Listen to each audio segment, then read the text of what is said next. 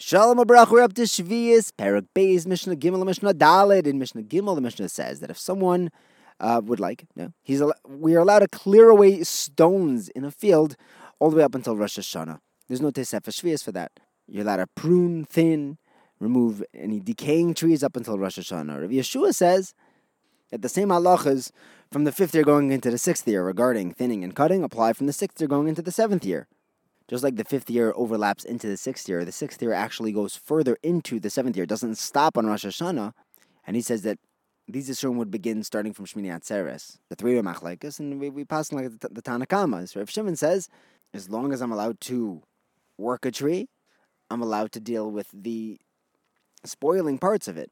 In Mishnah Dala, the Mishnah says, no one is allowed to put this uh, smelly dressing onto baby trees, the saplings, and wrap them, trim them, you can make a little house for them. You're allowed to water them all the way up until Rosh Hashanah. However, Rabbi Lozer Bar Tzadok says that even during Shemitah, one is allowed to water the top and the branches of this sapling. He's just not allowed to water the roots during Shemitah.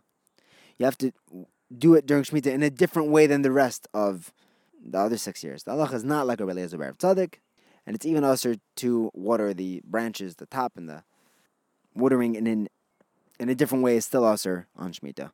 Thank you for learning with me. Have a wonderful day.